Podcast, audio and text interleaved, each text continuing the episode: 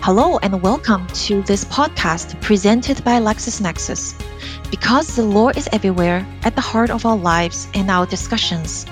This series, brought to you by LexisNexis, and the guests will cover current issues that impact us daily. My name is Fei Shan, Marketing Coordinator at LexisNexis Canada. Today's session features our guest speaker and our author, Gary Mitchell. Let me introduce Gary Mitchell the founder of the On Track Coach. Hi there, Faye. Anchored in nearly 30 years of real world experience as a communications professional, political strategist, and entrepreneur, Gary is a Canadian lawyer coach pioneer. He has tailored his coaching practice exclusively to lawyers since 2005, accumulating tremendous industry knowledge and insights. Gary has two previously published books Rain Dance, the Business Development Guidebook for Lawyers 2012, and the Rain Dance 2, a blueprint for growing your practice 2014. He began contributing to the Lawyers Weekly, now the Lawyers Daily, to write his column, The Coach, since 2006. Gary, I'm sure our listeners would be interested in knowing how did you decide to become a business coach and especially coach for legal professionals? It's kind of an interesting story, Faye. Um, having been involved in politics since age nine, I decided to really put my money where my mouth was. So in 2004, I ran for parliament and I didn't win, which I'm grateful for. but in the following year, I was approached by a lawyer candidate to help him win a nomination. And I did.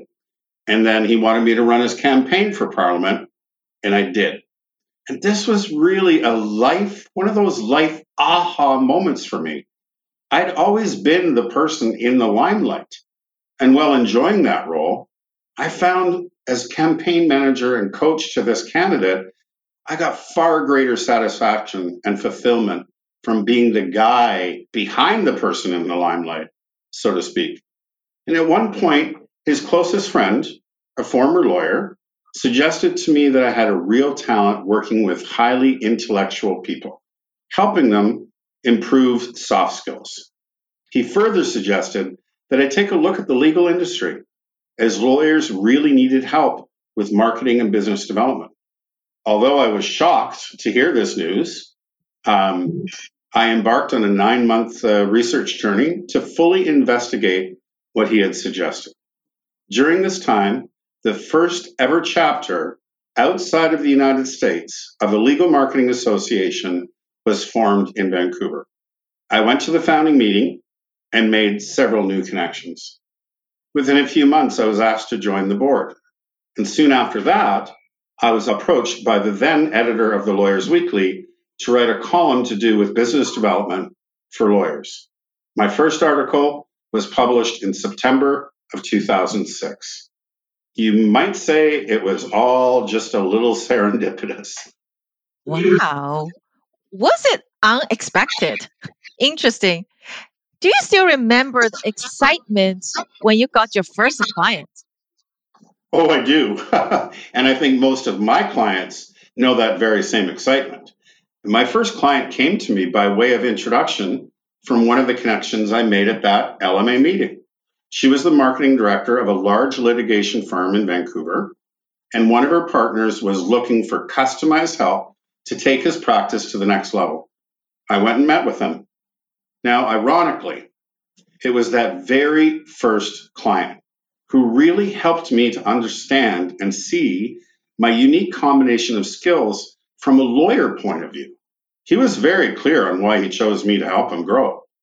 I will never forget he said that he looked at two other people, both of whom had a background in legal marketing. Keep in mind, I hadn't had a client yet, right? But he chose me, and in his own words, he said, I already know how to be a good lawyer.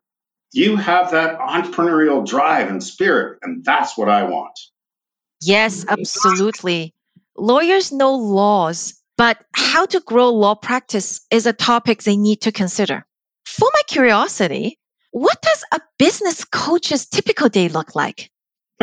well, Faye, um, I can't speak for all business coaches. I can only speak for myself. I usually start at 3 a.m. You know, I'm on the West Coast, so three hours behind. And I love this time. I love this time. It's quiet. There's no interruptions. I have my morning routine, which I actually share in the book. I start with gratitude, out speaking out loud about all the things I'm so grateful for in my life. I move into affirmations, calling into things that I want to bring into my life. And then I review my goals. And again, I've included this as an example of how to set yourself up for positivity. And that's in chapter two of the book. From there, I'll review emails, go on social media. And my rule personally is I only go on social media once a day. so I don't get hooked into it. I've often suggested that to clients as well, and some of them go for it, some of them don't. But anyway, uh, most of my writing is done at this time as well because I find I'm most inspired, got a fresh mind after the motivation. You know, it's it's my favorite time of the day. So then I get my dog out and I do about 30 to 40 minutes of cardio on my elliptical, which, by the way, I bought last year after two months of lockdown and not being able to go to a gym. I was going crazy. That's 200 bucks. I, I got it. I got it used, by the way. That's 200 bucks I've ever spent. Anyway, then I have breakfast, and I usually start with clients around 6 a.m. So the first three hours, generally speaking, are for me, setting the, setting the day up, getting some writing done. Sure, I'm doing work, but it's really setting the tone. And I like to get started early with clients. As you know, time change across Canada and Europe. So then I'll have client calls throughout the day, dog walk throughout the day. And when the work is done, I find myself at the gym, outside the real gym, I call it, working out with weights. And that's my decompression time. Then I get the dog out again and have dinner and chill for the night. That's my typical day. Wow, 3 a.m., eh? I, I yeah. like the yeah, I like the decompression time. That's great. so what was your most memorable work moment? Ooh, that's a good question. Um, not not an easy answer. Um, there have been many. I mean, obviously, on a personal note, there's the first client, which we spoke about, right? The first published article, the first book getting published. Do you know what? What really stands out for me is going through this pandemic in 2020. The clients that I worked with gave me so much courage, or had so much courage, but gave me so much inspiration. And they really I'd have to say in my career, it's a combination of the various different clients across Canada and Europe and their different situations that I would say has to be a career high for sure. Yes, COVID 19 changed many things around us. Has your role changed as a result of it? Well, Faye, I can't say it's changed. It's become more important than ever. Uh, like you said, COVID 19 has changed just about everything we do in life and in business. And as a business coach, my role includes being a change agent. So obviously, COVID 19 has made my role even more important as lawyers try to navigate these changes. Human beings generally don't like change. And lawyers are pretty much at the high end of that scale due to their personality traits. So helping them to navigate through arguably the most disruptive event of our lifetime has certainly given me even more motivation to help more of them. Yeah, changes need to start from ourselves. Is it why you wrote the most recent book, Growing a Law Practice During COVID 19? Well, that is very true, uh, Faye. Change uh, needs to happen uh, individually first before it can happen on a, a broader uh, level. To be frank, again, uh, I just mentioned it. Uh, on a professional side, it was the clients who I was working with just prior to, during, and after the first wave of COVID 19. Their courage, I mean, it was incredible. Their courage to forge on during such an unparalleled and chaotic time inspired me to write this book to help more lawyers navigate through it and come out on the other side of it stronger. Mm, yeah. Would you like to talk a little bit more about this book? Well, first off, I, I think, um, to be very frank, I don't believe the content of this book would ever have been published for lawyers if it hadn't been for COVID 19. Let me be clear. Uh, the first two chapters have nothing to do about the business of law. The first chapter is creating an ultimate mindset, and the second chapter is all about self care. And when you think about that, I don't think, again, I don't think that content would be as relevant if it weren't for COVID 19. So this book is probably, well, not probably, is, is most definitely the most complete work that I've ever done in my career. So it includes all the knowledge gained prior to coaching lawyers, uh, all the knowledge during the last 16 years, of course, um, and of course, going through last year, and we're still going through it. Let's make no mistake. Um, probably will be for some time, but it comes. It covers the book covers all aspects of the business of law while providing tips on staying healthy in mind and body. And I look at it as a holistic approach to creating a healthy and successful career in law.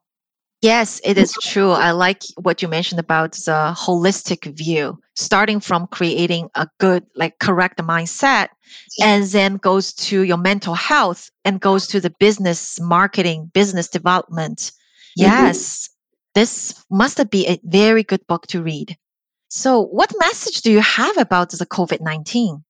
Well, I would say this has been for all of us, uh, you know, on the planet.